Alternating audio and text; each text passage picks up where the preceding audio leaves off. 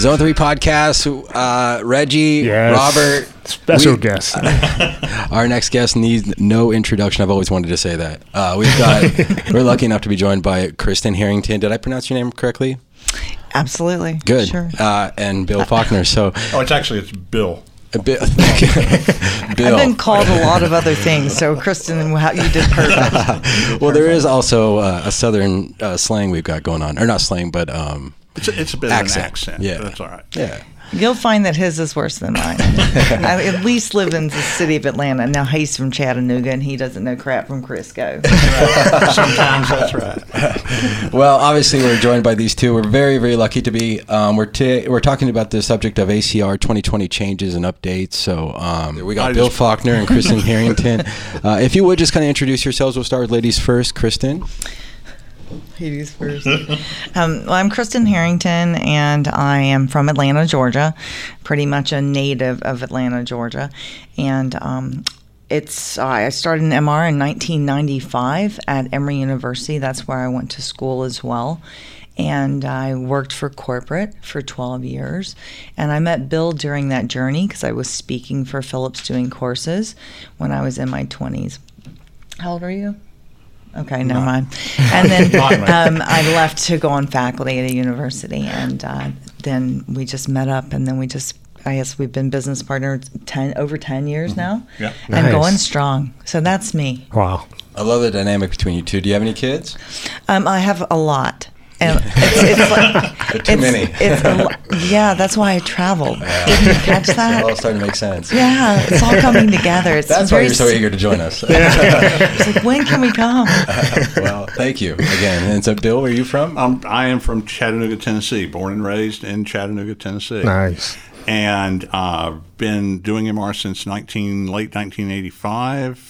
And uh, we talk, uh, you know, with first MRI in Chattanooga, and so first MRI tech in Chattanooga, Tennessee. Oh, nice. And so You put that on your resume?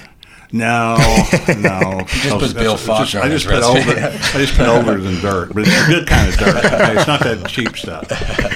And uh, so, anyway, I've been doing MR since 85, 86. Been doing education in MR since you know late 1980s, early 90s, and I've uh, been self-employed, meaning not had a real job for uh, a little over 20 years.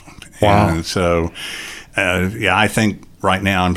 By this point, I'm psychologically unemployable. so, uh, I'll and- second that. yeah, very very little frontal lobe left anymore. Um, and so we, we just enjoy what we do, and we really appreciate you guys asking us. Yeah, do we were It's- thrilled it's- when we were asked to do this. Yeah. And so I just I subscribed immediately. The last one that I watched I was super impressed with it, and I Oh, think it was you that I was on. Um, uh, we were on the uh, social media, and you're like, "Oh, I was Oh, I remember that, yeah. subscribed." You're like, "Oh, I'll, I'll be there next week." So, but I did connected the subscribe. dots, yes. Absolutely, absolutely. Oh, that's great. Well, we've been lucky enough to, buy, uh, to do a few podcasts, and we thank you for watching. Appreciate it. We're going to be doing an uh, episode today on ACR.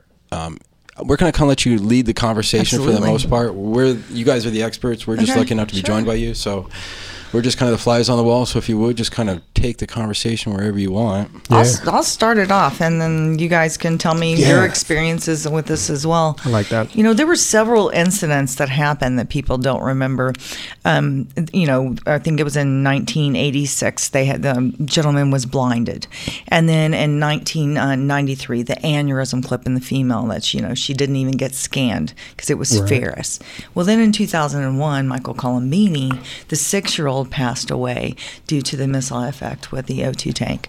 so that's when we started paying attention to safety. That's that's when it happened, and so now in 2002, we get this first ACR guidance document on MR safe practices.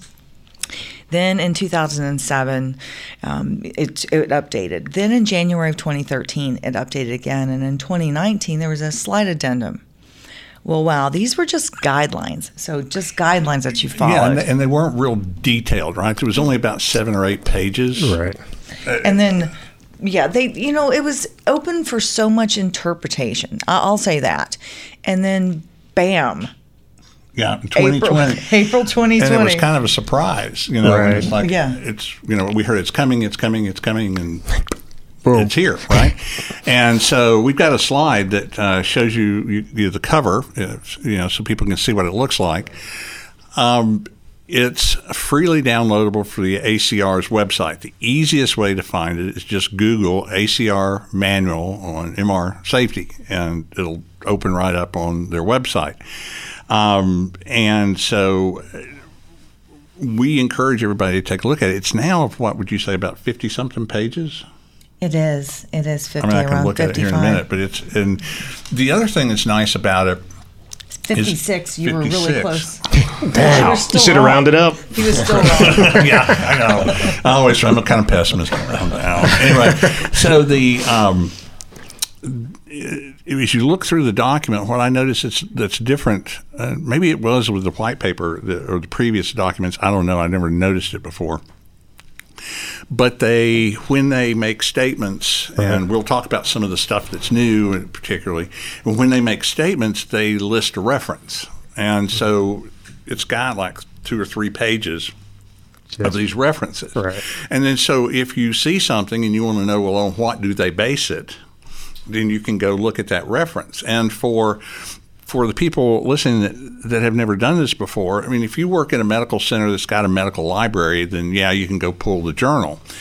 But uh, there's a website called PubMed, one word, P-U-B-M-E-D, med dot gov. Now, it used to be dot .com, but it's dot .gov. Now, it's NIH uh, organization, and it, it catalogs all uh, medical uh, literature. Okay, so from all specialties, you know, And it's very high quality information, in my Right. opinion, historically. Right. So you can just go in and you can so you, can get the title, you know, get the title of the paper. So you open up PubMed, paste that title in, and you'll at least get the abstract of the ah. article. Nice. Okay. Uh, ninety-nine percent, you'll get times you get the abstract. Sometimes if it's an editorial, they won't show you anything. They'll just direct you to the journal. Right. Well, then if you don't have subscription to the journal, which sometimes you can't see it, but sometimes some of the articles that they give you uh, th- on the journal are free to download. So there's there's a lot of stuff out there. But at any rate, um, they've got the references, and so that's really neat to do is to go look at the references and see where see They're where getting they the information where from, they got the information from. Right. Now, the other thing that is, I think, a, kind of a top level difference about this paper or this manual. Prior to the manual, the only term they used or the, the only thing they addressed in terms of an MR safety organization was the MR medical director, right? They always Oh, referred right. to the MR medical director. And every time they mentioned a radiologist, every time, if you look back at any of those guidelines, every time they mention a radiologist, they use the phrase level two personnel MR radiologist, right? They, they say that Boom. every, every time. But they never really, that's just, that's the only positions that they mentioned, mm-hmm. right?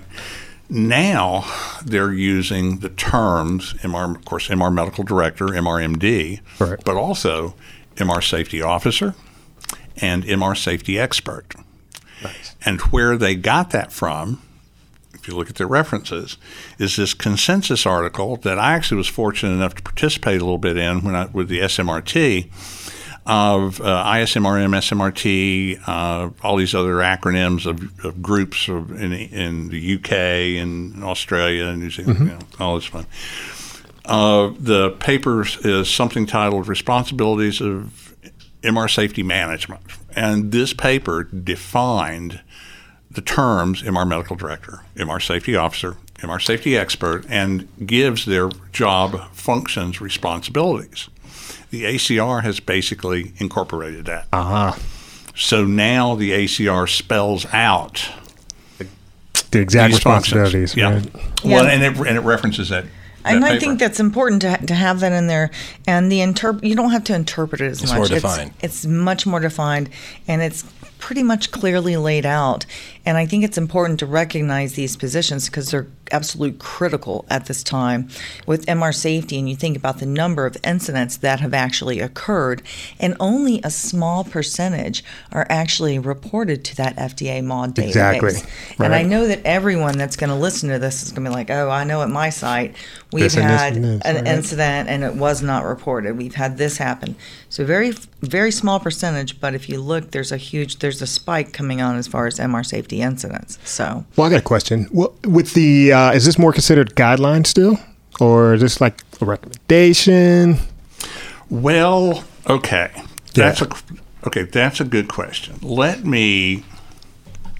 Am I jumping ahead? I'm jumping no, ahead on you. No, no, no, no. let me just let me um, read you what it says about it. Okay. Oh yeah, for sure. Now, this is in the preface of the manual. Mm-hmm. Okay?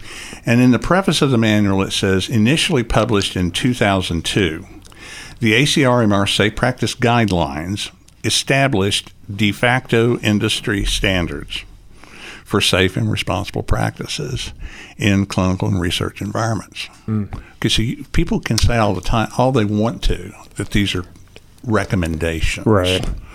Okay, but the fact of the matter is, and I can tell you experience having served as expert witness in some legal cases. Okay, I didn't do a lot, but it's interesting as I'll get out.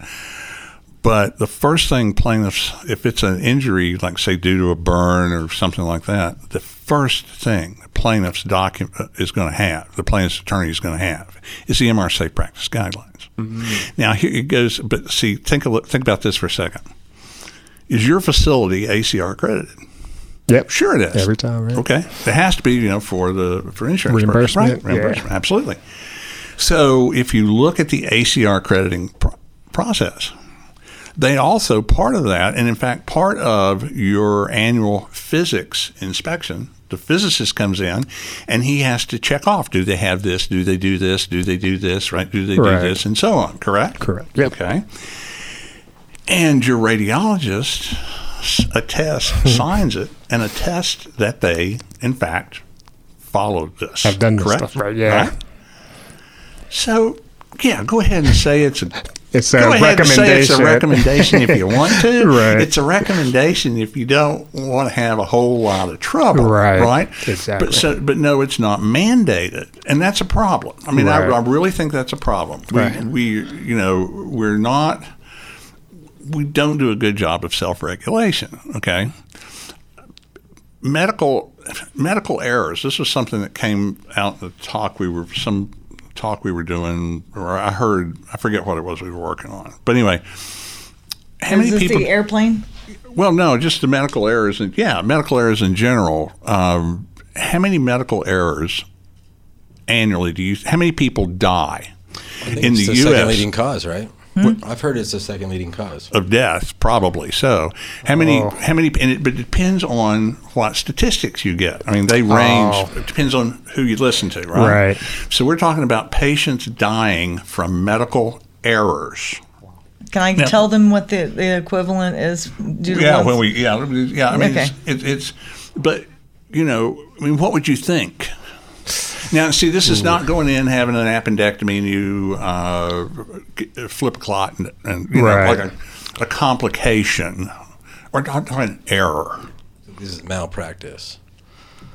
It's an error. An error. It's an error. Medication error. So how Are you many? asking how many, like, what's the numbers per Yeah, year? per year Yeah. Oh, in yeah, the just- U.S. Come on, throw it out there. Uh, This is fun for me. I'm really good at guessing how many jelly beans are in the jar. By the way, uh, I'm gonna say, um, I know I'm gonna be way off. It's always way, and that's the trick. It's always way more than you think. Um, I'm gonna say a quarter of a million. Okay. Ooh, Well, uh, I well, was gonna go that high. I was gonna say more like a hundred thousand. Okay, I'm going to tell you. Yeah. It's the equivalent of a 737 aircraft going down every single day. What? And it is actually Wow. Isn't that? That's crazy. Actually, I, I want you around with the jelly bean jar because if you go by Medicare estimates, it's about a quarter of a million. Wow. Dang, he's never Did I wrong. just, did I just win a free dinner? I mean, but, but there's some that are higher and some that are lower. Right. And I saw an article where some guy that's the head of some hospital association says, no, we think it's more, we're, we're more comfortable with some, somebody else's numbers, which was still like a hundred something thousand. It's like, we're more comfortable with that. We're comfortable with that. okay, because again, it's just kind of an expected thing. And so I heard a radiologist one time, or I heard a story of, of, of Manny Kanal told me one time, and it's some uh, legal case he was involved with, that a radiologist will understand. Well, people just get burned in MRI. It's a it's a risk of MRI. No, it's not. No, It, it's, it No, can be it is completely mitigated if- Right. if truly If if, done you do correctly, things right? correctly. Right. It's, it's it's not not a risk. So anyway, to your point, so first off, I think they established that this is de facto industry standards, and quite honestly, if your site is ACR accredited, and if you have a problem.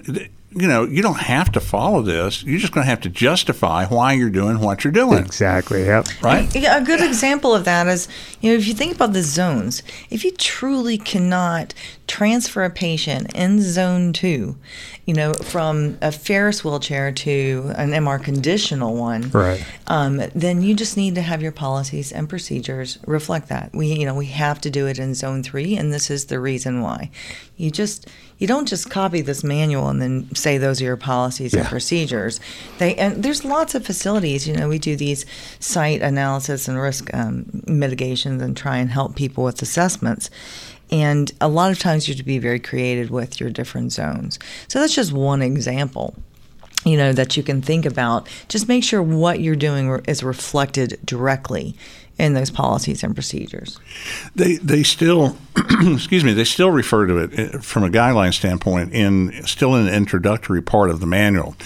It says the following ACR manual in MR safety is intended to be used as a template for MR facilities to follow in the development of safety programs. So to Kristen's point, if you can't do it because you just physically can't Right. do it, but you can use this as a template. And so let me give you another example. I talked with a, uh, a technologist called me uh, the other day and said uh, she had she had actually attended one of our MR safety officer courses. Oh, nice. So you take personal phone calls. All Oh yes, right, I we're gonna leave his phone number in the show notes. It's actually you can, you can get it on the- you can get it on the website. Uh, Oh, nice. Yeah, which by the way is t2star.com, right? Nice. And if you don't understand T2 Star, we have MR basic MR courses for you as well. But anyway, so she she um, well she sent me an email actually, and I said you know call me because it's too much to type on an email. So the problem was. And I think I told you about this. They, uh, she was wanting to go back. They have a, they have a common control room for CT and MR, and we, and you see this. It's, it's Right. It's not uncommon Right. to have a common control room. Okay. so therefore, the CT people are actually working in Zone Three, right? Oh, right. Yeah, Yeah, essentially. I mean, they are. Yeah. And so they need to be MR safety trained annually. Right. Okay. We've been to a lot of site audits where that's not the case. CT people do Oh. not have annual safety training. Okay. But they're in that control room and could likely would help Emergency. if happen, an emergency right? happens, Yeah. right? Um, at any rate, her problem, her particular problem was that uh, she was wanting to go in and label everything, right? That's in there. Any loose stuff in the control room needs to be labeled either as MR safe if it's you know plastic. Or MR unsafe if it's ferrous. It's certainly the Right. stuff that's stuff that's loose in his own wheels, right? That Right. can roll around. Oh, Okay, if for it's sure. really not movable, then there's Right. What's the point? You know, nobody's going to pick it, jerk it off the table and carry it in. But, Right. but if you've got a office chair or something like that that's you know on wheels, anything in zone three on wheels can wind up in zone four, right? Mm-hmm. And if you're not taking precautions to make sure it doesn't happen, then you again you've got a lot of Yep. exposure on your hands. Anyway, so she was wanting to go through and label stuff like like the ACR guidance, doc, you know, like the MR manual says. Right. Okay. And her manager was pushing back on it. Goes, Why do you want to do that? Why do you want to do that? Uh, and uh, she was wanting to know what to do because he just kept pushing back, going, "No, that's stupid. You don't need to do that." He says, "Why don't you mm. just label everything that's unsafe, and then anything that's we'll just assume everything else is safe." Well, Oh. Or, or I forget. It was one way or the other. And I Right. thought, okay, well, no, that's stupid.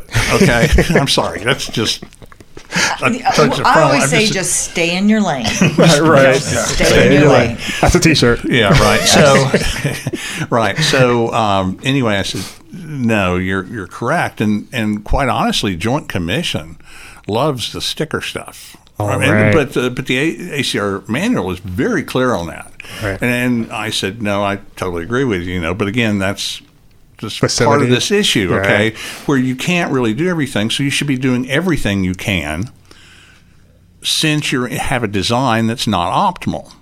so, in fact, you should be labeling everything. You should. And so hmm. we went to a facility. They were as a children's facility. We were doing the risk assessment, and the Joint Commission was imminent. I mean, literally, they actually ended up showing up the following Monday. Oh, wow. And so they didn't have time to get all the stickers in that they needed. It's very simple. You just go print something up, and then you go laminate it, and then they use zip ties and put it on the back of every chair, put it everywhere. It's something that can be done very economically, and Right. so then the adminis- Why would the administrator care if it, it if Yeah. it didn't cost money? Right. you know, I don't, I don't Right. know. you know, Right. well, I mean, I had uh, another uh, text message exchange with a with a tech who was having difficulty. They were building a new facility, and the uh, technologist wanted to put a deadbolt lock on the scan room door, on zone four door. Mm-hmm.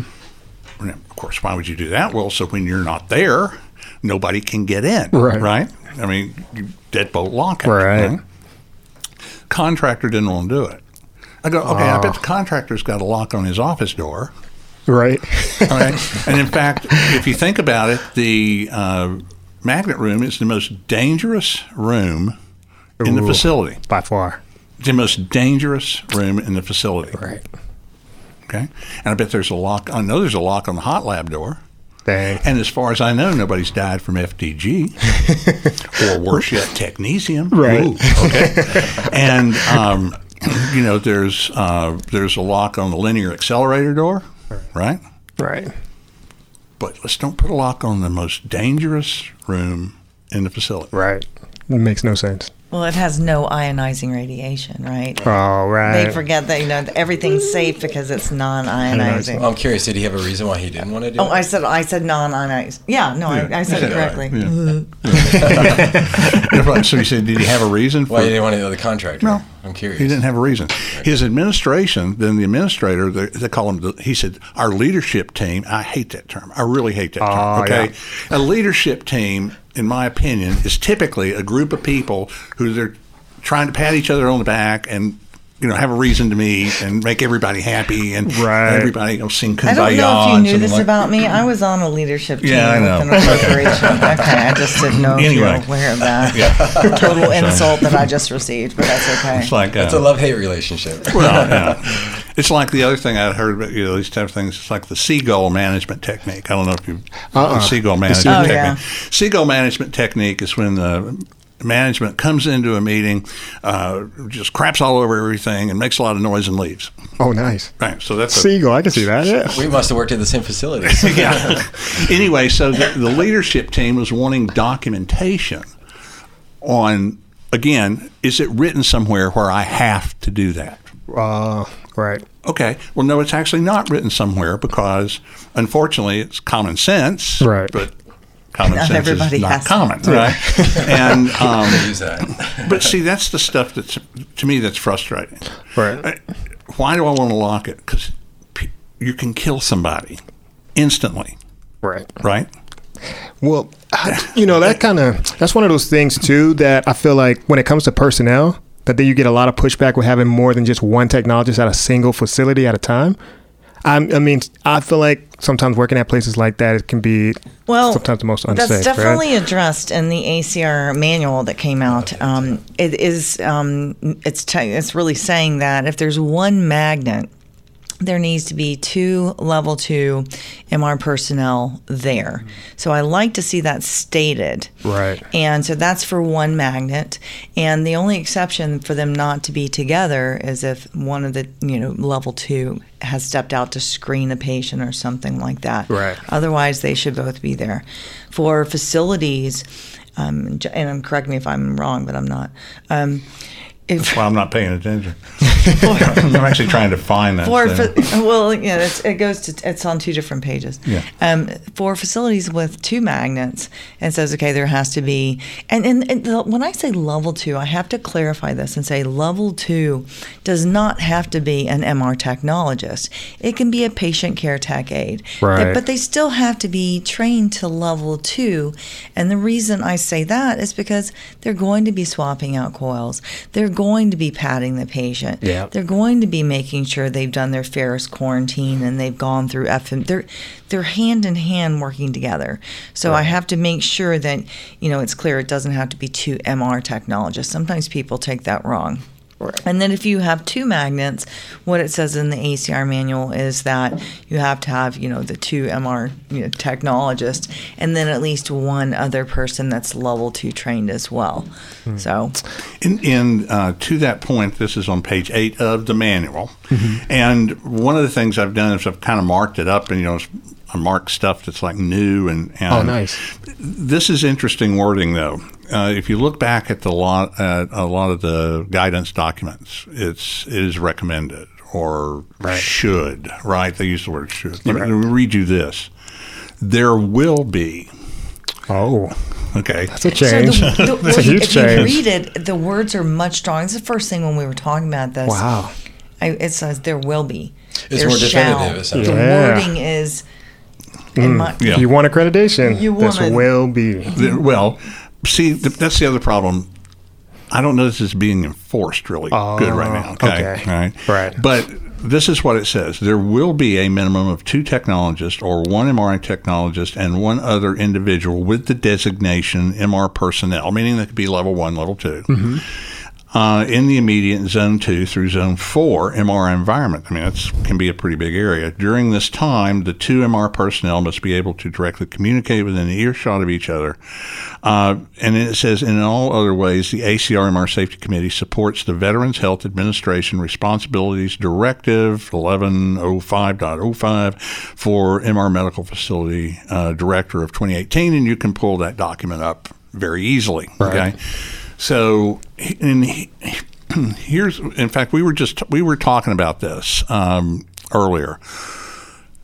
There is, if you if you look online and you look at it, what what are the up and coming technologies? Okay, what's the what are the big kind of up and coming things? It started with something called compressed sensing, where you can basically acquire. You know, we're limited in terms. If we just do Fourier transform, we're Right. very limited restricted. We've got to have a certain amount of data. Right. if you if you don't if you leave out high frequency data, you lose uh, edge detail. Right. If you leave out uh, just amount of data in general, you you know you increase noise, so you lose SNR. Okay. it's always a trade off. We all Right. know It's that. always it's always free been a trade off, right? It's always been a trade off: time, signal to noise ratio, spatial resolution, right? Right. And as we go to newer and newer techniques, which get into more physical, and this is going to come back to safety, believe it or not, it gets into more physiologic imaging, then we collect data faster. Okay. So, Right. but you can only go so fast, right? Right. Because you're limited because you got to fill k-space. You got to have a certain amount of k-space in order to submit it for Fourier transform. Okay. But what compressed sensing is uh, it's very similar to like JPEG compression, where basically you don't acquire all you you sparsely sample the data space, and then the reconstruction determines what's noise and what's signal. And, and when it originally came out, it started with mostly T2 weighted imaging, which is high contrast and Right. therefore very easy to distinguish signal from noise, Noise, right? yeah. For edges and so on. For sure. Okay, well, now they're moving into uh, the artificial intelligence type technologies through something called deep learning, where they take uh, raw data, if I understand it correctly, because Mm-hmm. obviously the vendors don't really tell you exactly how they do it, right? But uh, Right. several of the vendors are doing Here's this. the recipe. Yeah, here's, How, here's how we do it. Um, but they take the raw data and they feed this in, you know, tens of thousands of cases Right. into the software. And then the software learns okay what recognizes what's real what's noise. And so now they can literally take stuff and just basically give it a noisy image or give it noisy raw data mm-hmm. high noise level and then the reconstruction can take that out literally take out the noise. Wow. Okay. And so you can pump up the spatial resolution, cut back on the number of uh, averages, and so use parallel imaging, all that kind of stuff. Right. and you can get image quality that's just freaking unbelievable. Wow. Okay, and the stuff I've seen in these comparisons. Right. Now, if, if, if I'm a sales rep and I'm going to sell something to an administration who knows nothing about MR, right? Right. Right. And tell them, well, you need to buy this upgrade because it's going to improve your image quality. Administrators go, Exactly. right? Because what? I'm not doing good image quality now. You know, looks But if you say now. you're going to have higher throughput because Right, it's going to be a lot skin time. shorter. That's the. Right. And this is where he's looping back to Safety. safety. if Nine Now can, and I've seen other people on um, certain you know media sites that I monitor and stuff. Yeah. Uh, talk about how, uh, and it's true, uh, if you want to relieve patient anxiety, one way to do it is to shorten the dang scan. I mean, don't leave them up in the tube for 50, 60 minutes, right? Right. Um, you know, uh, instead of a seven, you know, 15 series brain. I mean, it's kind of like we have a saying down south. It's like you can only look at a dead cat. So, I mean, that's a dead cat. Yeah, that's a dead cat. You know, there's how ways you look at it. It's a We don't cat. say that in Atlanta. Right. You know, that upsets my granddaughter. She heard me saying that on the phone the other day. I said, oh, no matter how many times you look at it, it's still a dead cat. "Uh, anyway, um, but um, so this doctor who who's a you know very radiologist who's very confident radiologist who definitely diagnosed something in about four series, four or five series. Um, you know, says that he really likes to push this for his organization because it gets the patients on and off table, and we, we literally look between twenty and thirty minutes time slots. Now let's go to 20, 30. Now you got administration pushing it 20, 30 minute time slots. You, you're going to screen those patients Right. how and when? I I mean, and think about Right. it. When you start getting pushed to that, what's going to get cut? What is going to get cut? Right. Well, think about the two two magnet model, and you've got one additional person, and both ah. magnets are about to flip, be flipped, and they've got two patients to do the verbal and interactive with. Make sure they're changed. You know, we'll talk about ferromagnetic detection. That is definitely now part of Oh. the ACR manual, which Right. is a fantastic advancement.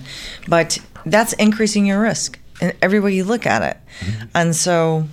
One of the one of the clients I've had early on, um, and um, he's long since retired, was a, a doctor uh, in Puerto Rico. It was actually in Bayamón, Puerto Rico, Oh, nice. outside of San Juan. Yeah, it was. I had to go down there several times. It's just You had to. had You to. wanted to. Somebody had to do it. Somebody had to do it. He used to send me pictures, and I'm like, I lived in Cleveland, Ohio at the time. It's wrong, dude. Come on. so anyway, he had first thing I noticed when I went into his facility is he had he had a virtual buttload of techs and MRI. Right. Crap, they could do thirty patients in a day on a single scanner because that table was. But the people getting the next one ready were getting the next one ready, Right. and then they then the tech that had just scanned that one walks that patient out while they're walking the other one in. Right. Right. Right. So it can be done, but you've got to have competent people to do this so your safety doesn't get Taken compromised. yep, Right compromised. now, if I mean, go ahead. You have, Well, it sounds like you just need the appropriate staffing for something like that. well, you do. You you have to have proper staffing, and We've we- also heard, you know, for let's they call it what the graveyard shift. You know, what do we do in this situation? you get called in and you're the only one there, and you're down in the basement, right? All right. You know, we always recommend that, you know, someone that's in x ray or someone that's in CT, you know, they be trained to level two to be someone that can, you know, assist in, in the you know, time of, um, you know, emergency or moving a patient or something like that. But they also have to be trained to a certain level. Right. And one way that our facility that we work at is compliant to that is just recently they've implemented a new um, uh, policy where now two techs are called in instead Right. of just one at night. Oh. There's a backup, which you would think is like, oh, ah, two people on call, but it actually makes things so much safer And faster. and faster. I, I agree. So I'm still involved with uh, the Children's Health uh, Hospital in Atlanta and uh, have been for, I guess, going on 12 years. And when we get called in at night, then the nurse, it's so she's level two trained radiology nurse, a doctor, and uh, a, an MR tech that are all level two. Goes very awesome. smoothly, very smoothly. You know, one of the things also that people don't think about from a staffing standpoint, from a safety standpoint, uh, came up on a, uh webinar we were doing um yesterday, actually. and um, it was for specifically level two training for radiologists. Now, for people listening, how can they get access to this webinar? Is it on Well, your website? this one, uh, It's through applied radiology. applied radiology. Oh, nice. Most of the stuff. In fact, we're going to do a eight hour MR safety workshop on July 25th. July Oh, twenty that's awesome. Okay, Okay. nice. And uh, it's through Applied Radiology. You know, uh, we will also have a link to it from, once the registration page and stuff like that's available. We'll have it at, on teachustar.com. Perfect. But um, the right now, the level two that we're doing for radiologists, we've done uh, two live webinars, and we're going to be doing others. Eventually, we're going to create a, a video for that, and we'll we'll work through Applied Radiology And you get. CEU credits for that? They have well, actually, yes. The uh, even though it's for radiologists and it is CME accredited. oh, nice. Okay, and that eight-hour webinar, the eight-hour program we'll do will also be CME accredited for RADs as well as CE accredited for techs. Oh, that's awesome. And we've already delivered that program, the eight hour one time before. And it was, I think people obviously were doing another one because Ah, it's touch. Well, we're going to do it July 25th, right before MR Safety Week. Right. Right. Perfect so, timing. Yeah. So, um, at any rate, that we- we'll have information on that. But when we were doing this with the radiologist, uh, we were talking about, and see, this is something I think radiologists need to understand. When a patient walks into the radiology department or the MRI facility, that patient becomes the patient of the radiologist. That Right. radiologist is in charge of that patient's safety. We, as technologists, are not licensed. We provide uh, services, we provide procedures as technologists under the direction and supervision of whom? Yeah, The radiologist. We Yeah. we are uh, we are basically apply, uh, providing a medical exam under their direction and supervision. They are responsible for the safety of that patient Right. because it's their patient. Okay. Now, let's say that you've got a patient in the magnet who has some sort of a medical emergency. Okay, it does happen. Okay, now you know it can be contrast media related, or it can just be Right. the Lord's calling them home. Okay, Right. and you know they start going downhill. you can't. the The ACR manual says that you, of course, get them out of the room, out of zone. You start CPR if needed, while trans while moving them out of the room to a a- des- designated area. to a designated predetermined area for treatment. Right. Okay. Now, if your table undocks, Oh, right. okay, hey, You're you lucky. know, you're, you're lucky. the table undocks. Mm-hmm. A single person can get somebody out of that room quickly. Yeah. Seconds. Right? Seconds. Okay. Um, you know, uh, GE was the only one used to have an undocking table. Siemens has now got an undocking table. Right. You know, but you can now save some money on a GE and buy a table that doesn't undock. All right. Okay.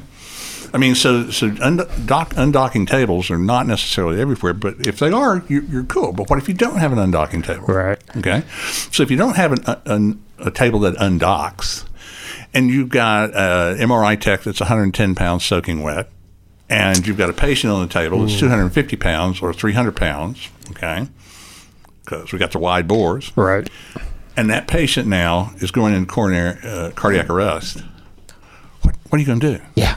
What, what, what are you, going to do? You can't wait on transport to And help you can't- move the and you patient. And those uh, superpowers, you know, like where you're supposed to be able to lift a car when someone's Oh, trapped right. under. Yeah, that doesn't really That doesn't really happen. That's not going to happen. Right, but you got to get them out of there. you got- oh, right. And and I will tell you that delay in care is is the leading cause of losing a lawsuit when you have something like that happen. We okay? went to one facility, and um, again, it was for a safety audit.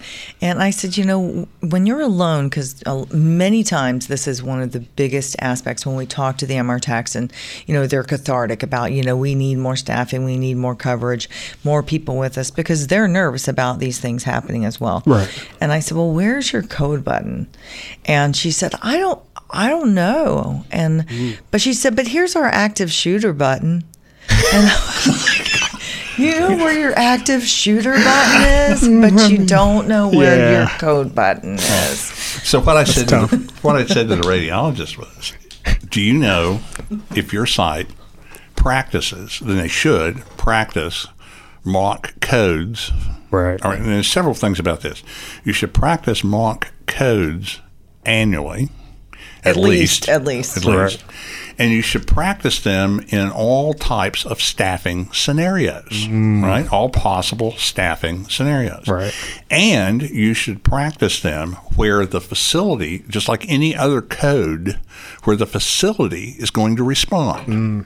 Every- Okay. all parties involved. All parties involved. Because here's the important thing about that is in fire, same thing for fire. What outside people need to understand is that when there's an emergency in MRI, the MRI people do not relinquish control of that environment Right. ever. Ever. Right? And under all. Exactly. Can you see how this is probably not done in most sites? Right. Right. I, Right. mean, I mean, this this is a Mock huge- codes are should be so. Two of my boys are football players. Oh, nice. And yeah, they're they're pretty cool. um, they're big. Um, so anyway, no. Is that the bodyguards out there? Well, I'll go ahead and tell you, my 14 year old is 6'5 and 361 pounds, and he is a lineman. That's awesome. Yeah. He is the line. These line man. So line man. we, we have something as far as sports that um, it's it's muscle memory. So you know it's something I think should be done more than once a year. Sure. And um, you know one of the last ones I went through, it's hilarious. Uh, it was a, an ER doc. He said, first of all, never code an MR, never code an MR, never code an MR. Has everyone got that? Right. But just in case, let's go over here and let's do this. Something I found out very interesting is in many years of being in the pediatric realm is, you know, there's the reaction box or, you know, there's, you know, the code box. And we're like, Right. we want to see inside of it. But then everything has to be counted and looked at. I never knew that for epinephrine. Underneath under 45 kilograms, and I could be incorrect with that number. Right. You, it's a smaller amount that you deliver, and it's delivered differently. And so I didn't know. So my point is, is that if there's a code and a patient decelerates, I need to have muscle memory on what to hand Right. whoever's handling that code. Right. That is my responsibility to know where everything is. Right. And so people don't. They, I think they take that for granted. I mean. There was one hospital that they thought that the, the, a certain department handled the codes, so it was over 20 minutes, and the the girl under the age of 30 passed away because oh. the code team didn't get in, in this large institution into her in time. And it was a large institution. That's a Large. large, oh. academic institution. So, you know, the, the everybody needs to know what they do. And so my point to the radiologist was we didn't get off into that with them, but I said, here's this. If you've got a patient that they can't get off the table and you've got a delay in care, guess who this is going to fall back on? It's going to fall back on the rad Yeah. because that patient is under their care. And if I said, if your facility, you, you need to check and see if your facility's set to handle this because if it doesn't, you've got a huge you've got a huge exposure risk on your hands Right. because you are in charge of. So basically, what you're saying is, if you want to wash your hands clean as much liability as you can, just be as compliant as you can with ACR. Be as safe as you can. Right. Right. Be as safe as you can. Um, just because you're you can do everything right, and people can still get injured. Right. Okay. You can do everything right, and people can still. You know, it's, it's one thing. I, you know, one thing an attorney I was working with one time told me because uh, just because something happened doesn't mean somebody was negligent. Right. Right. Okay. Right.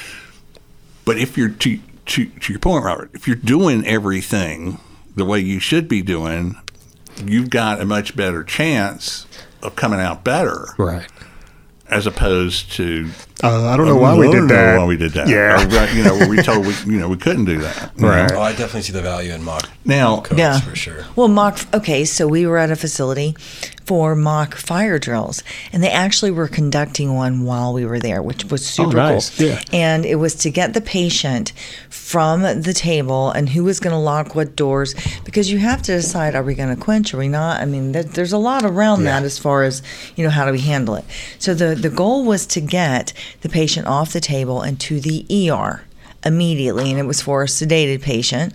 And they didn't have a patient on the table or a person, so they used a minion, which was quite cute, a little stuffed animal. That's funny. Uh, but what was interesting is when, when they called um, the fire drill, literally everyone in all of radiology knew their role.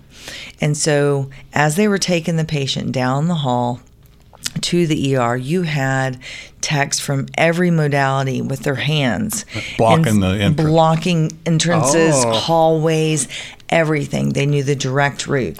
And then the doors opened, and I saw security guards, which you know with security guards, they're a lot of times they're they're packing or whatever. Right. call it. They got guns, and um, but.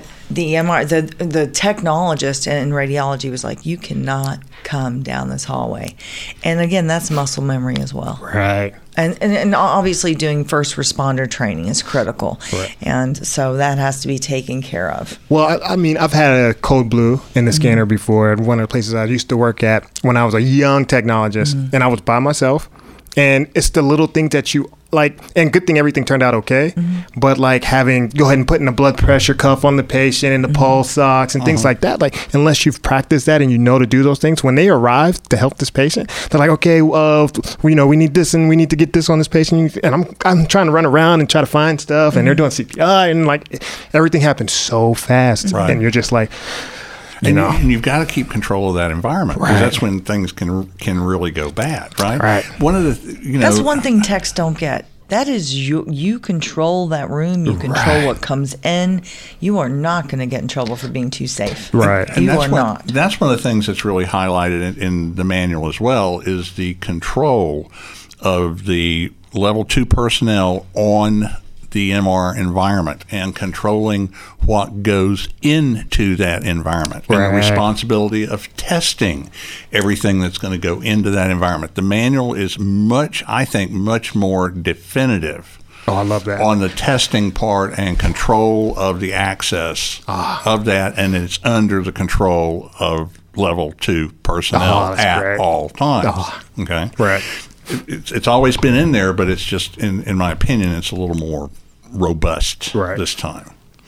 It's a bigger deal. Oh, it is. I think For so. sure. And I've had a code blue as well. It was on a patient who was a female under the age of 30. Um, she was an outpatient, never been given IV contrast before, and she had a reaction, anaphylactic, and she went to ICU for the next three or four days. But um, we did lots of mock uh, codes, and I f- really feel like that was really what m- made the difference in her treatment. And well you're just pointing you do this you do this and you have to know what this is You're and where this is Right. and so it just needs everyone needs to fall into a quick routine Right. this is what we have to do Choreography, pretty much. Right? absolutely One, and one of my favorite quotes, and it, you just reminded me of it based on what we're talking about, is very relevant. I think is luck. It, luck is what happens when preparation meets opportunity. Mm-hmm. I've heard so, that. Yeah. You know, as long as you're prepared, um, when the opportunity comes to, to help save that patient, Yeah. you know, Right. you, you've had the experience. You know what to do. Yeah. Um, One of the one of the other things, if, if you don't mind, is because it reminded me of it when you're talking about again changes to the manual, and we're talking about you know cutting back and as it comes to staffing,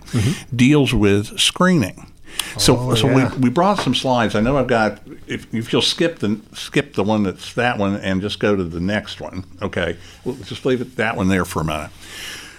So the ACR used to have this screening form that came with the uh, the guidance document. Right. it was like an, a, an appendix to a guidance document, and it was mediocre at best. Yeah. Okay, and I never saw anybody use it. Right. Right. Okay, it wasn't very uh, detailed. You know, Mm-hmm. this one is massively different. so ACR has their own screening form. And actually, yes, and it's outside of the document. And, and in fact, in the document, they say it's available online. Actually, and, and you can, again, easily find it on the. Mm-hmm. If you the website where the where the manual lives, if you look down through there, there it says screening form, and you Oh, can nice. click on the screening form, and you'll get this And where once it was two pages, it is now, I believe, six or seven. six. It's six Oh, pages. wow. Okay. But there's some really interesting portions that are now included.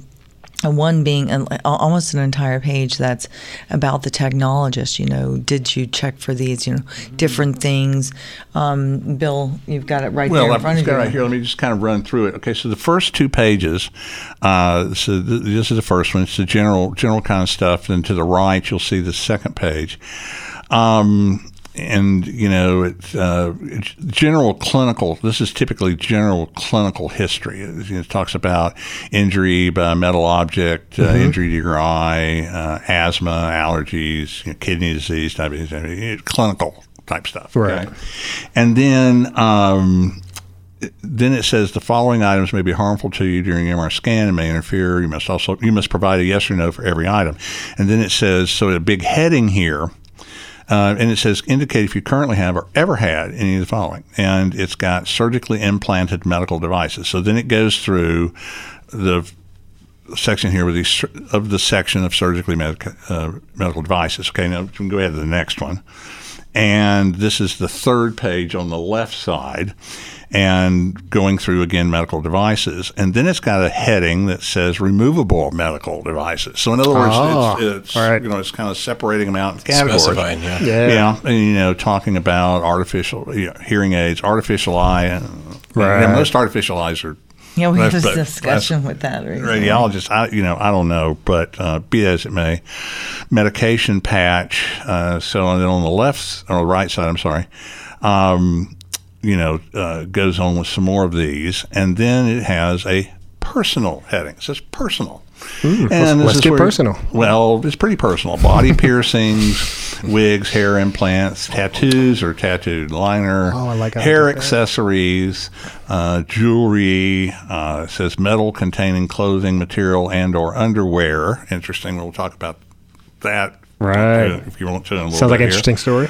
Well, no, it's, it's it's some interesting considerations because they go going to the manual. They specifically mention that there's a section Oh. specifically on underwear. clothing and specifically mentioning underwear. Okay, and we'll, know we'll talk about why maybe uh, later if you want to. For sure. Um, and then uh, fitness tracker. Make sure you don't have your Fitbit on when you go in there. Okay, so we can go to the next one. And then this next one uh, is just a single page, and it says instructions for patients. Um, you know, you will be provided hearing protection. You're strongly urged to use the earplugs or headphones. This is this is interesting to me. We personally are of the opinion that hearing protection is not optional. It's mandatory, yeah. It's mandatory. Yep. Okay. Um, you can't. Um, I, I'm a handgun hobbyist, so I've got indoor gun range. Mm-hmm. I can't go and shoot if I don't wear hearing protection. Right. They won't let me. I don't- can't go to the airport. Well, I can, and say I don't want to go through that metal detector. They're gonna be like, "That's fine. Just You're not gonna fly." Yeah. you know, right? So this shouldn't be. That's the one thing about this manual that kind of surprises me. It's like you know, Surprises me too. It should, you know, I. It, sh- But then you, look- just refer back to the FDA and, And the, the IEC, IEC. which clear. And if you don't know what IEC, it's the International Electrotechnical Commission. They both say for A-weighted and root mean square RMS Mm-hmm. um, systems that are capable of exceeding 99 decibels must provide appropriate hearing protection.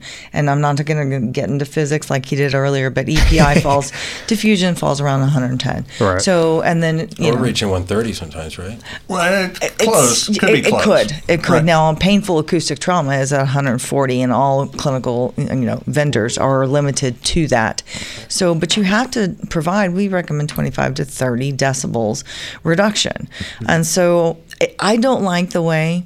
No offense to the ACR, um, I don't like the way it's worded for hearing protection. But if you just go back to what the FDA guidelines are and what to the IC says, then and what the equipment vendor tells you in its user manual and Yes. its Ah. instructions for use. Right. You want to I get have yourself in that. trouble in a lawsuit? Don't follow the instructions for use that the vendor provided. you, Right, Okay. right. Right. You know why? Why did you choose not to follow their instructions? Okay.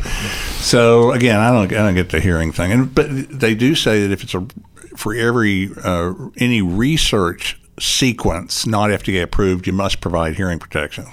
Okay, what about the others? You know, I, Right. don't, I don't get it. Um, anyway, so it goes through the stuff for the patient to remove, okay, and then the patient to sign that I've read and understanding our contents is formed. The next page is one of my favorites.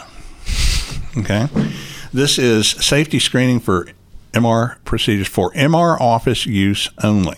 Okay, so this is for the for the techs or whoever's doing who whatever level two person is doing the screening. That's a whole nother subject. Who Right. can who should screen? Oh, right. right, Okay. right, so you basically got to know what you're asking if you're screening somebody. This is not checking a box. This is an investigation. In fact, when I started MR in 1985, we referred to it as interviewing the patient.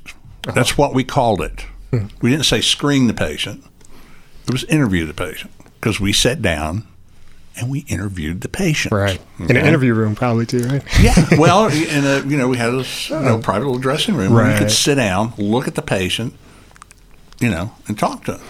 Because if you've been in MR long enough, you know you can look at somebody and you go, "You're not, you're not Yeah, telling me the truth." Right. Okay, What? What? Oh, you don't get that question, dude. Right. Like, yeah. right.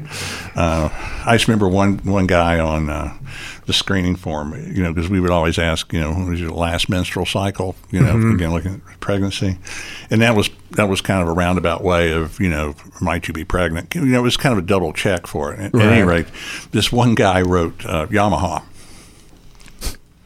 Had, had last menstrual cycle, he wrote Yamaha Yamaha. and and I, you know, I looked at it and I said, you know, and I thought, was he being? And he, he wasn't. He was serious. And I said, Yamaha. What? He goes. Yeah, I was wondering why you wanted to know what type of cycle I had. And I said, um, well, there's some Harley people here, and I'm just curious.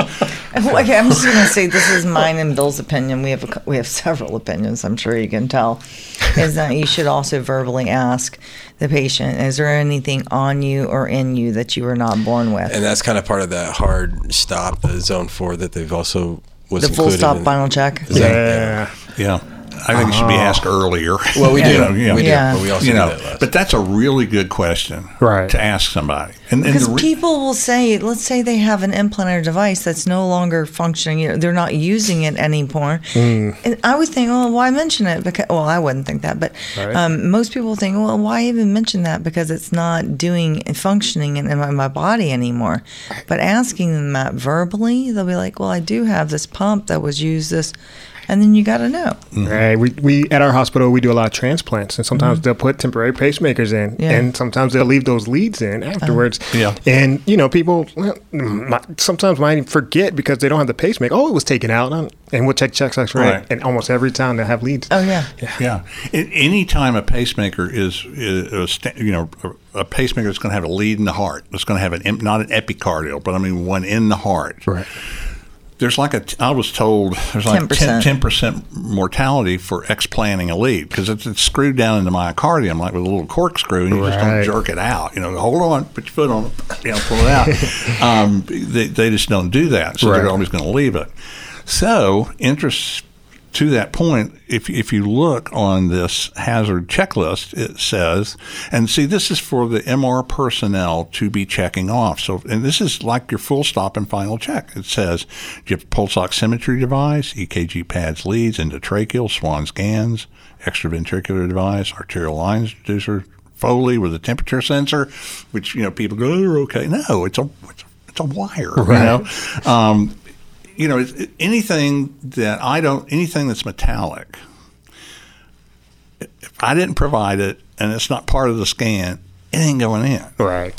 You know, Right. it, it, it's ridiculous. It, it doesn't serve any purpose. Rectal probes, esophageal probe, track, you know, so so on and so forth. You know, pe- this making the, again the tech, and if yes, explain it. And then uh, it says if any level two personnel checklist items are answered yes, this should be brought to the attention of the covering MR physician. And then there is a checkbox for yes or no for a patient screened with ferromagnetic detector. Okay. like that. So let's say we don't have it. So these are all checked no. And then so something happens. It's like, I mean, you know, Oh. Right. obviously, I think if a site didn't feel necessary to use ferromagnetic detection, then they're probably, I'm going to guess that their screening is a little light on the light side as well. Right. Likely. For sure. Right. You know, um, just guessing. Um, and then there's an EGFR indicator for contrast, and that would be dependent on the policies, you know, in, of the MD. Um, and then cleared by the technologist and the radiologist, you know, assuming radiologist clearance is provided. I, I like the addition of this like it. checklist. Yeah. because I, I think now you've got a screening form that you know it's got you know a good is well organized and, and I do like that last page especially.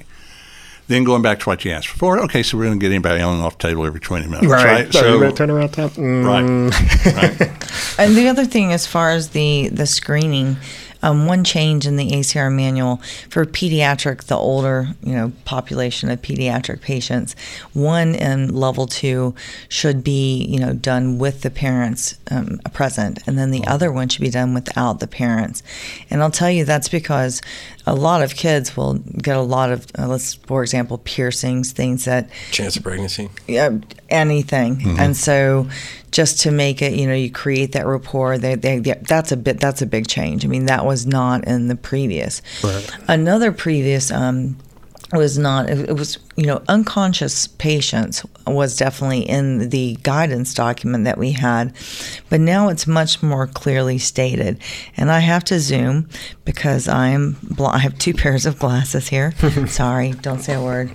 Um, so it, it actually says if you can't get a reliable history now that you have to do, or you don't have a CT, you don't have MRs, you don't have you know recent X-rays, that now they're saying that plain film radiography should include the head, neck, chest, abdomen, pelvis, and upper arms and thighs. If there are obvious post traumatic changes to the distal extremities, those regions should also undergo plain film radiography prior to MR exposure. I think that's pretty clear. That's very clear. That's a that's like a full body Yeah. X-ray right there if you don't have any Essentially. information. Right. So One of the other really, I- I think it's a big change. Uh, I'm trying to find the exact wording. So uh, what you looking for? the the the level two definition of level two uh, personnel.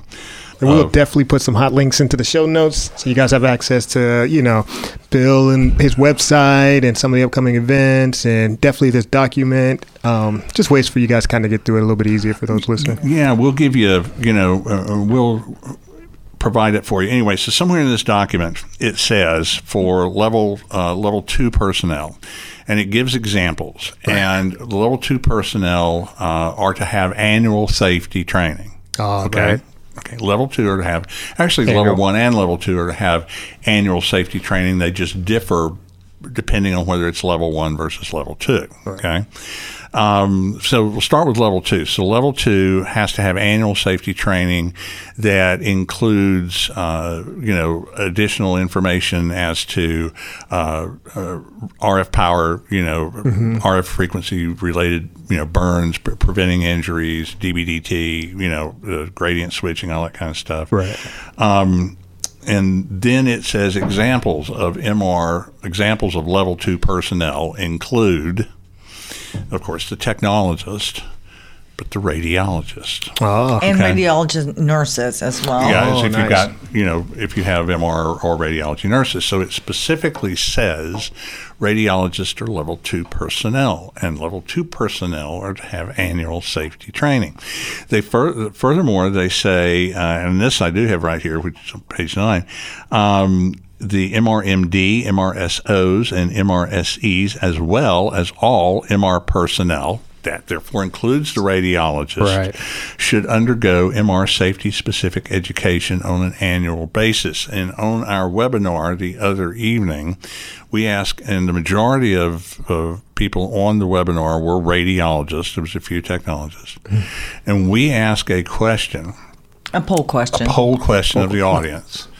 Do the, are the radiologists who provide MR services for at your facility, in other words, the guys, the guys and gals that cover MRI, are they required or are they required to have annual MR safety training? There was one. No. We did we did one Thursday, and then we did the same radiologist uh, training on uh, yesterday, and one The- answer zero percent. The the the yes. Like never been trained? Yet no, they don't undergo annual training. Oh, One hundred percent was not a single one was yes. F- 60 65 percent, I believe it was, was no, meaning you know, th- no, mm-hmm. they don't. right. And the others were not sure. Wow. Well, it used to be assumed prior to this manual coming out that if you were a, radiologist, you were level two trained. Right. Which we all know that there's not a lot of safety questions on the boards. Right. And so now this is a really nice addition. And when radiologists, we have radiologists in our MR safety officer courses because it's in, you know also for MRMDs. They always say, "I had no idea." And I want every radiologist that reads MR to come to this course or to mm-hmm. do this. Correct. And so they really don't understand the risk and that how much they're liable for. And so I think it's it's fantastic Yeah. that they're doing these these trainings now and they're they're, they're saying that because they are level 2, they How often do you guys do those webinars? A lot. Yeah, I mean, they just you know That's awesome. frequently. Like I said, we, We're doing two more radiologists in August through Applied Radiology.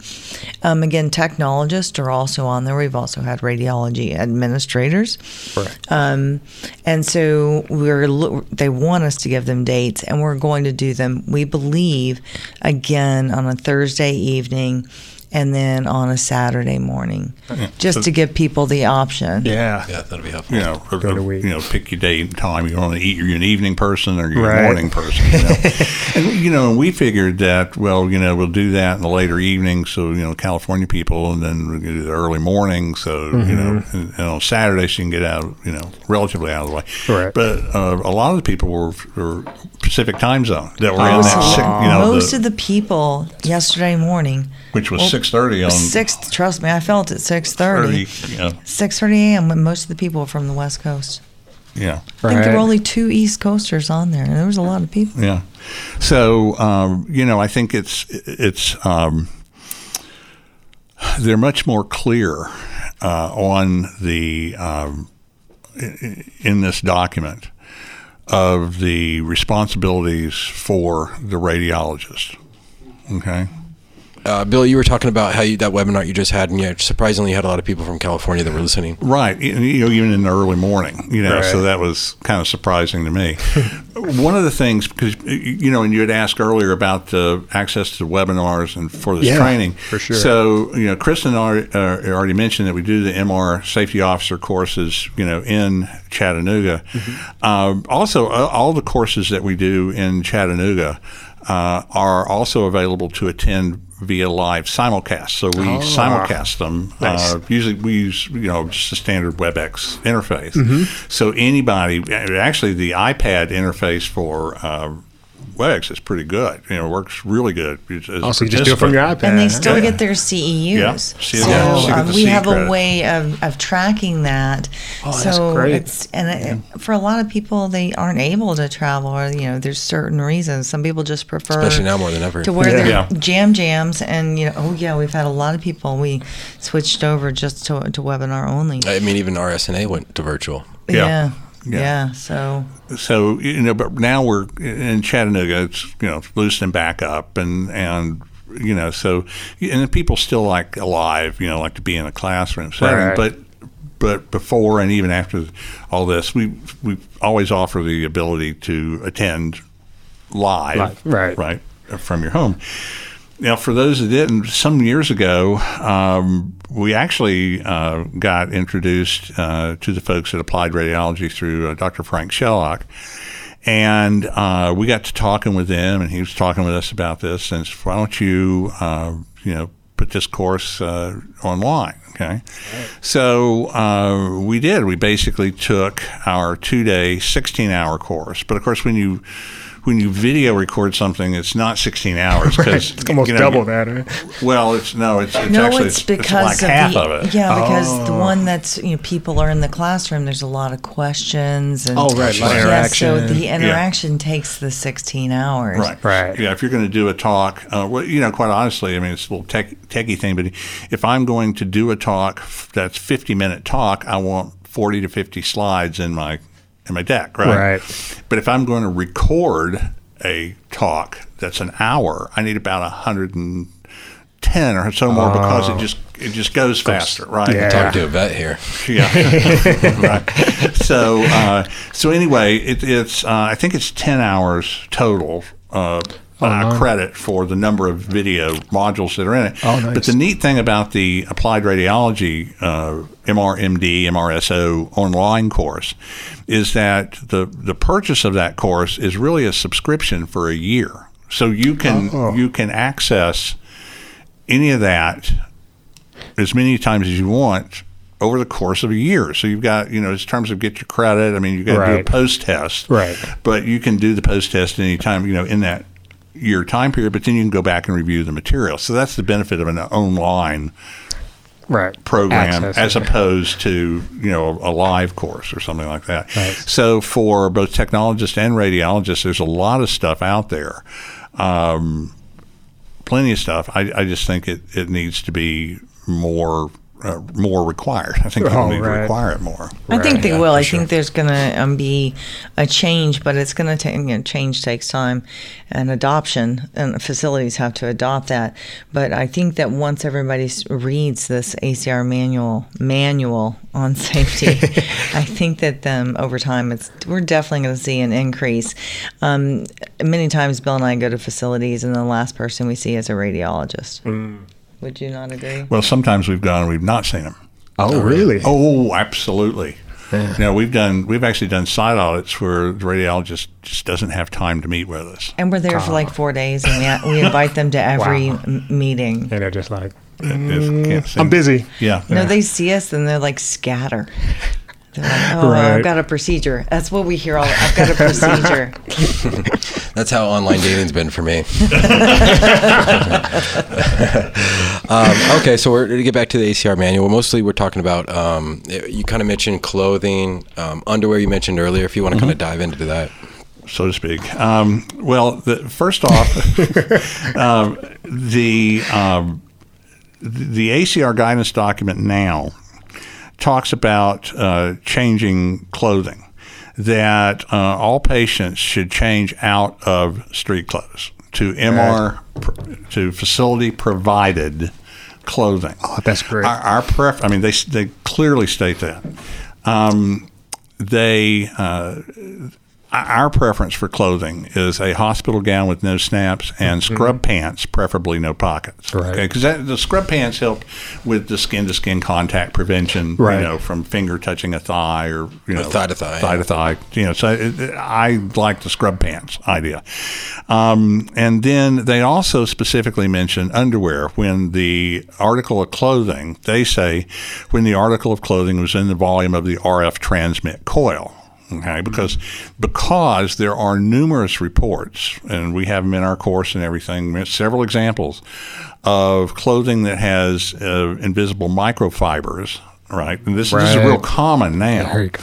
Right. Uh, in fact, you can go in, in our uh, one of our presentations. I've got this uh, uh, clip of a uh, lady's underwear that you know was off of Amazon.com, and I and I knew what I was wanting to you know put in the slide because I'd seen it, and so I had It copied was same the- day shipping, right? Huh? Oh, yeah, four and a half stars. Uh, eight pack color may vary. They can actually. be here tomorrow, and they're hipster style. Right. they really are. You can change that. Yeah, yeah, yeah. So they had. Uh, so I was putting that in the the, the slide, you know, and I was Right. working on, on my iPad. I think at the time, my wife, my wife walks by and she goes, "What are you doing?" I go. Oh, research. research. I swear. Right, I swear. It's research. I read But anyway, but the, the tag on it, the, the thing says uh, Hanes uh, hipster microfiber, no, microfiber hipster panties or something like that, but it says microfiber. It says it, okay? Right. And then there's all these others, cool comfort, you know, I mean, they, they and it's very, very common. And the ACR in the manual specifically says that you can't go by the clo- the tag on the clothing because the, in in mentioned in the manual it says the FTC Federal Trade Commission allows clothing manufacturers a 5% error in the in the makeup of in the fabric.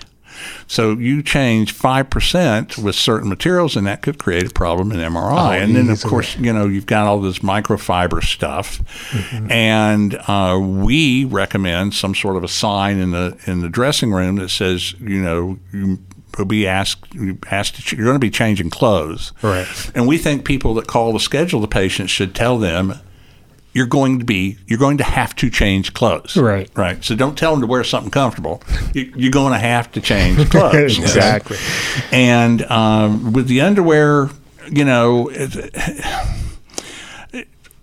I'm I'm okay with with you know leaving it on if it's not going to be in the volume of the R or near the volume of the RF I'm gonna disagree with him but right she now. has she has Okay. a very big disagreement with that, Okay, and she's right. got a valid point, but I just don't agree with it. Okay. so um, here's here's the deal with this. Um, we have a lot of people that attend our courses. Didn't mean to cut you off. Yeah, you- I did, okay. It's karate chop. It's just- it was- it's- I didn't hit him physically. So uh, um, the problem is, is a lot of people don't understand a transmit receive coil, and you know they don't understand Right. versus the inherent body coil. Right. So this, I do not like blanket policies at all. But I believe, okay, so there's two reasons. Let's say.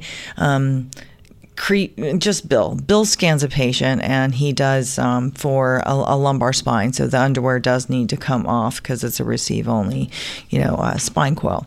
Okay, that's fine. Then the patient comes back two weeks later and creepy Kristen is now, you know, I'm, I, you know, I don't. He makes him, well, you're creepy Bill. Yeah, 'cause I made him take it off, And, right. and so then I do a trans. I'm sorry, I want, I want to make him the creepy one. Okay. Creepy Bill sounds like a T-shirt. Yeah. And then uh, carrying Kristen, uh, you know, it doesn't make the patient because they're using a transmit receive knee coil. They're going to be like, "Who scanned me two weeks ago? Who's that creep?" I'm going to be like, "It's Bill Faulkner." and um, Here's his creepy Bill. And so, um, to me, it's it just sets the standard, Right. and then people that don't understand, you're you're mitigating your risk that's involved there, Right. and so I think that's a good blanket policy. Because patients, I would be like, "Why did you take my child's underwear off two weeks ago versus now?" Oh, I hate it when patients say they they didn't make me do that last time. Yeah, Yeah, exactly. You know, and then, you know, but you have to say, you know, changed our technology's changed. Now we've had several Right. people in courses that really, you know, when we mention underwear, they go, "Oh no, no, uh-huh. that's not how we do it." Right? Right. Okay, so. So the, I'll t- tell you mine first. So the the one I was talking to says, we don't we don't ask them to take their underwear off. We just ask them where they get their underwear. Okay, now, okay, so so, so let's just say I'm screening you for an MRI. All right, I'm ready for this. Okay. And so, hey, I'm Bill. I'm going to be doing your brain. You know, we're going to have you change clothes. And, and by the way, uh, wait, wait, where, where do you get your underwear? Now, see that? you know, Creepy my- Bill's coming out. Yeah, my, my answer would be I get them in the third drawer. you know? topic. where do you get your Where do you get your underwear? And if, you know, if that's and if it's and- and if I was screening a lady, I mean, I don't know that she won't. Right. You know, and by the way, ma'am, where do you get your underwear? Okay, Right. so that I don't get. That's tough. okay. Yeah. Yeah. And then yours is the one you talked to was even better than that. Well, and, and I just want to throw this in there in case I forget because I'm getting old.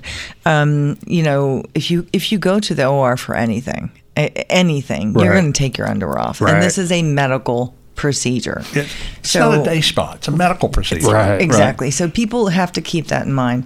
Um, my big one, um, there was I was talking to some about sedated patients, and we underwear came up, and they said, "Well, you know what we do is we wait until they're sedated, and then we take their underwear off."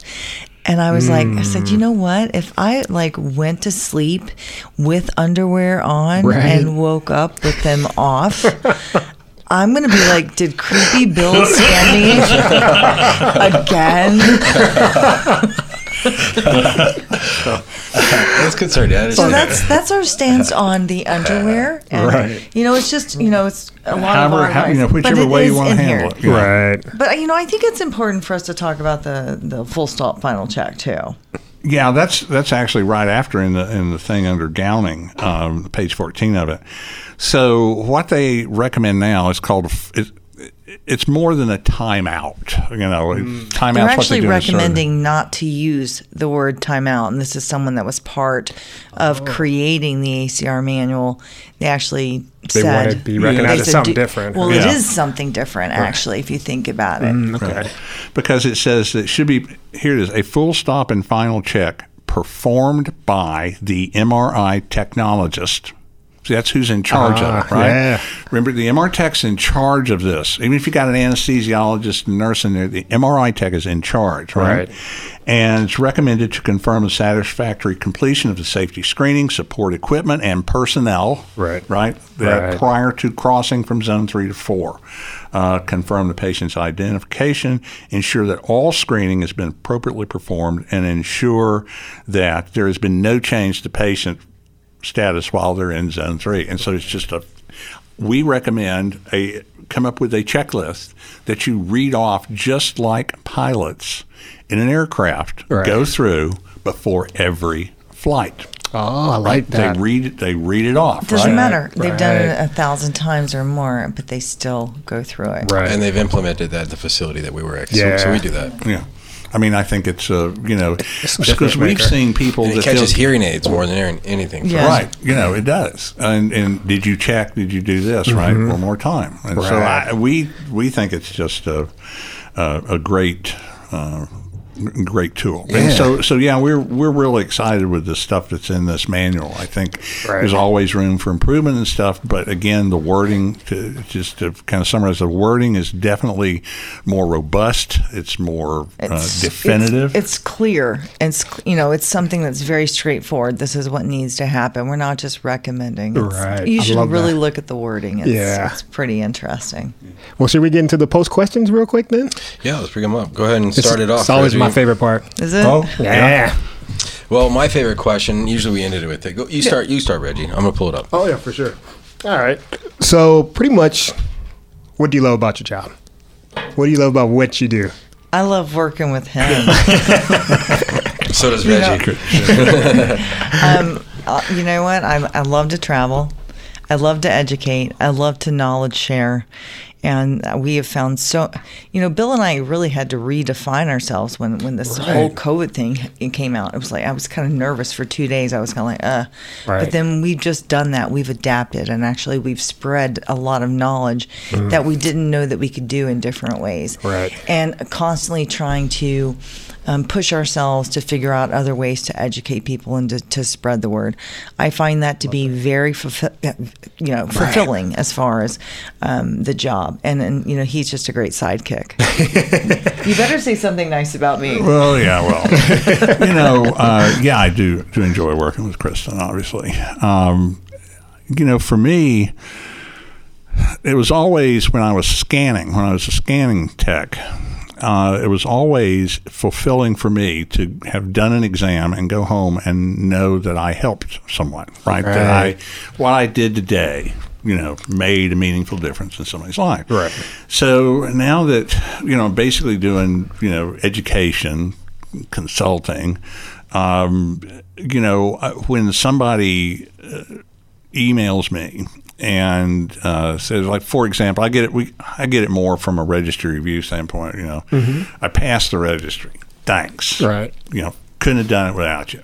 Thanks. That makes me. That makes me feel really good. Not You gonna know? lie, you helped me pass my registry. Oh, okay. So thank you.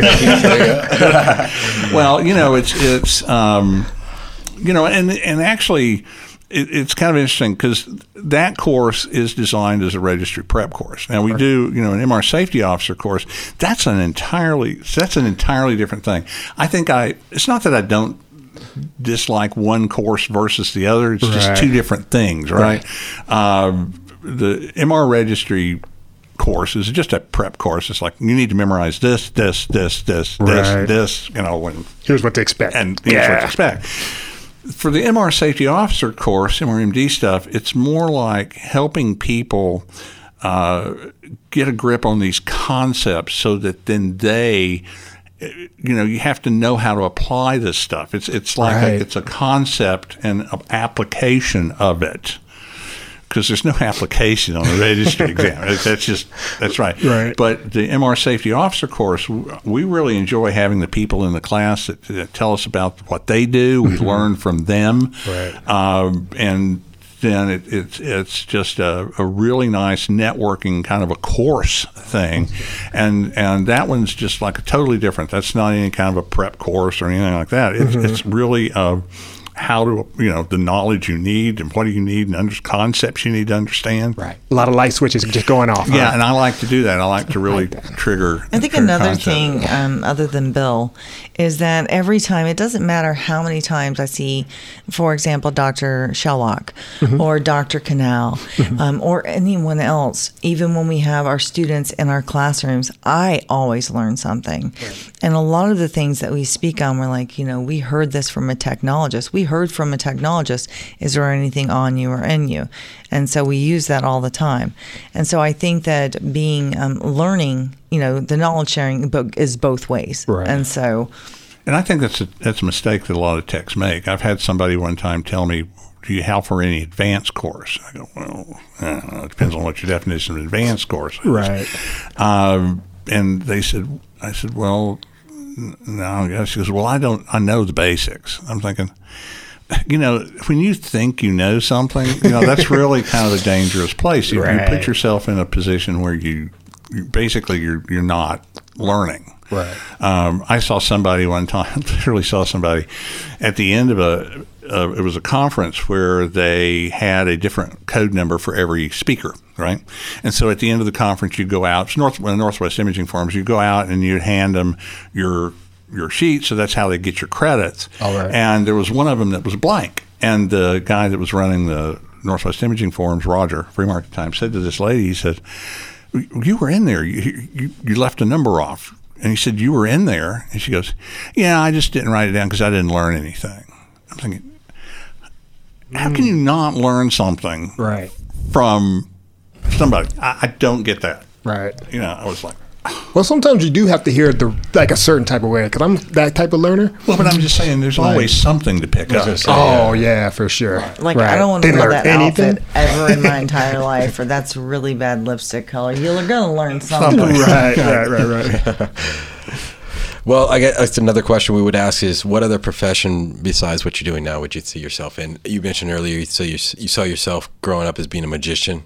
Well, yeah, no, that was uh, well, and actually, quite honestly, uh, I did music for for a long time. Oh, And, nice. Uh, yeah, I, I used to do uh, back before I had to get a real job, and as I was in early days in X-ray, so do uh, rhythm guitar. Uh, Five string banjo, and I actually worked with some guys doing some studio work. So there was a time that I thought, you know, I'd probably probably want to do that, but I'm actually turned out to be probably better at MR, obviously, than I am at music. so not bad, I don't suck, but it's kind of They're kind of really similar though, right? well, you Make know, your own it's, kind of music. it's- yeah. Bad and sucking. He's, yeah. Oh yeah. right. It's just, yeah. She's Yeah. quick. Yeah, she's yeah. So you know, but no, I think you know that at one point in time. But quite honestly, You're not going to know my answer. Um, I think I would. I think I might. Uh, attorney interested me. Oh, it's Really? Well, Well, it sounds like you have a lot of history with you know being in the court. Well, I've done a few. I've done a few cases as an expert witness, and I find it fascinating. It's not something I. It's not something I advertise or Right. Pursue, but you know, uh, You don't lose a lot of degree. arguments. You're pretty good at winning arguments, huh? I, th- there was there was one I had. There was one case I had. It was just an absolute blast. This this attorney was. I, it was Oh. just so much fun. I Oh, just, nice. I- You just it- let uh, Bill loose. I he just- just, you know when you know. Oh, that's awesome. Given the right time, this one Right. this one was really good. It was really enjoyable. I always But think there's three philosophies. I, I- you know, I like um, to understand um, business, science, and um, law, and so I would love a law degree. And then you don't tell anybody. You walk in as a blonde into the room, and you you tell them that you, you know, pick up trash at the stadium afterwards, and then you know who's totally full of junk Right. and not telling you the truth because you got more information in your brain, but you don't tell them. Right. But can I tell you what I you do Yeah. not you do not know the answer to this. Oh, okay. You want to take a guess? No. Okay. I want to take a guess, but I, You want to take a, He's take a undefeated. guess? well, he said music. Um, is it an art form of some sort? No. I'm, imagine you're artistic. I was gonna say. I was gonna I say was gonna- fashion designer. Boy, you missed that jelly bean jar. Dang it! I was one for two Fashion now. designer. Um, actually a meteorologist. Oh, I like that. Well, Meteorologist. you know how I like stars. Yeah. And I, Nice. He, Yeah. he knows I do have a fascination with that, but I don't think you ever knew that. And Yeah. so that was something. pretty cool. Well, you know, I thought it was. I but then I found out how hard it was to get that degree and how smart you really have to be to do Oh, it. right. And I was like, no, I think I'll go to X-ray school. And I, always, I actually thought growing up I really was going to be a doctor. And then my mother told me you have to know Latin. This is back in the 70s, right? Mm-hmm. So in junior high, I took Latin. First year Latin with Miss Pratt at Eastridge Junior High School. Not And I had, to, and I had here. to cheat to get a D. And I was like, okay, maybe a doctor isn't for me. right. this is how we compliment each other. And when I took Latin, I truly made a hundred. I never missed a question the Oh, entire time. that's Yet awesome. he had to, you know, and I had other classes where I had issues with, Right. but he had. a um, So, I'm just joking. So it's dynamic, Bill. Yeah. Not. yeah, right. Well, I think that pretty much wraps it up. Thank you, thank you, thank you. Um, appreciate Thank you guys you. coming. Thank Thank you. you for talking about Yeah. ACR updates, 2020 changes. Like you said, it's been a while since they've had changes, so it's good that we covered that. Um, before we end the episode, go ahead, Reggie. No, I just wanted Bill just to give your website. Just say your website one more time and some of the other stuff you have going on before we Oh, go. okay. Well, let me tell you, I actually. Uh, yeah, plug any up, Plug it- upcoming plug it, dates okay. that you have. Chris Okay. you as well. well, oh yeah, um, we wrote it down together. So, So, uh, first of all, the website is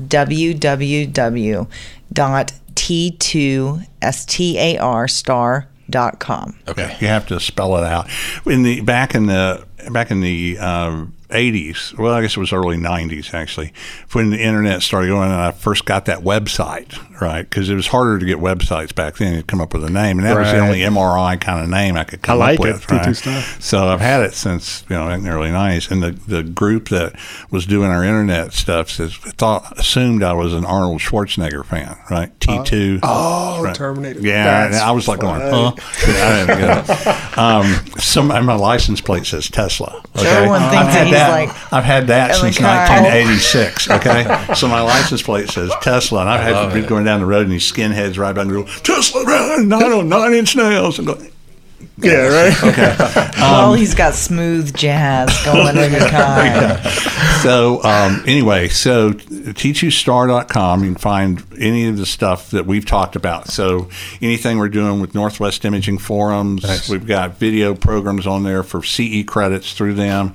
Uh, even have a, uh, I think it's a six video uh, module MR registry view. If somebody wants to do that, it's through Northwest Imaging MRI Forums. cast. Uh, yeah, Oh, yeah, the, the the. MRI cast. Uh, the we've been doing a little uh, audio podcast. Right. Probably not setup isn't any fancy as this, but we've been doing an audio podcast project, and uh, they're called MRI Cast, and you can find it as MRIcast.com, and you can also find them on uh, Apple, Spotify, Spotify. and maybe on something else. But those are the only two I, I know Right. about. I did see it on Stitcher too, which is a good one. I And I love their dynamic. They work really, as you can already tell from this video, they work Yeah. really well together. Stitcher? Okay, well, Yeah, I I, saw it on I've never Oh, okay. even. I'll have, we'll have to Well, look into that. Yeah. Well, So anyway, we've been we're working on that project, uh, and those uh, actually have CE credits. With it, we have a vendor Nice. that sponsors uh, a educational grant for those. Nice.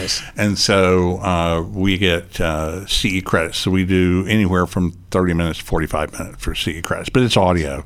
Um, and uh, we uh, have MR registry reviews almost monthly. Uh, typically, don't do any in like January, December, you know, holiday, and maybe one during the summer vacation or something. Right.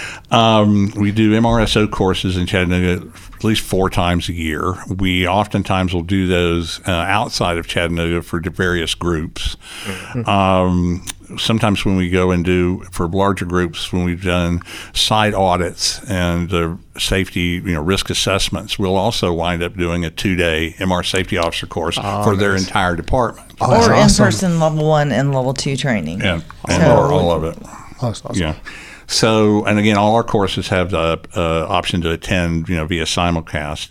Um, and mentioned the videos and stuff like that and risk assessment. So that's basically And guys the sound links busy. on the website, you know, they'll take you to applied radiology. They'll take you to Northwest Imaging Forum. Oh, so perfect. it's not like you have to like search it out beyond the website. So And then we've pretty- definitely put a T2 star link so you guys can get there from underneath the video for Well, sure. thank Oh, you okay. so Well, much, thank Reggie. you. No, That's no, no, great. no. Yeah, we'll put links. Um, check out the podcast. Reggie and I have listened to it. It's awesome. Yeah, we appreciate great. it. I listen to my commute to work every day. Yeah. Uh, so keep bringing those episodes out. Yeah, Uh, for thank you for watching. Thank you for listening.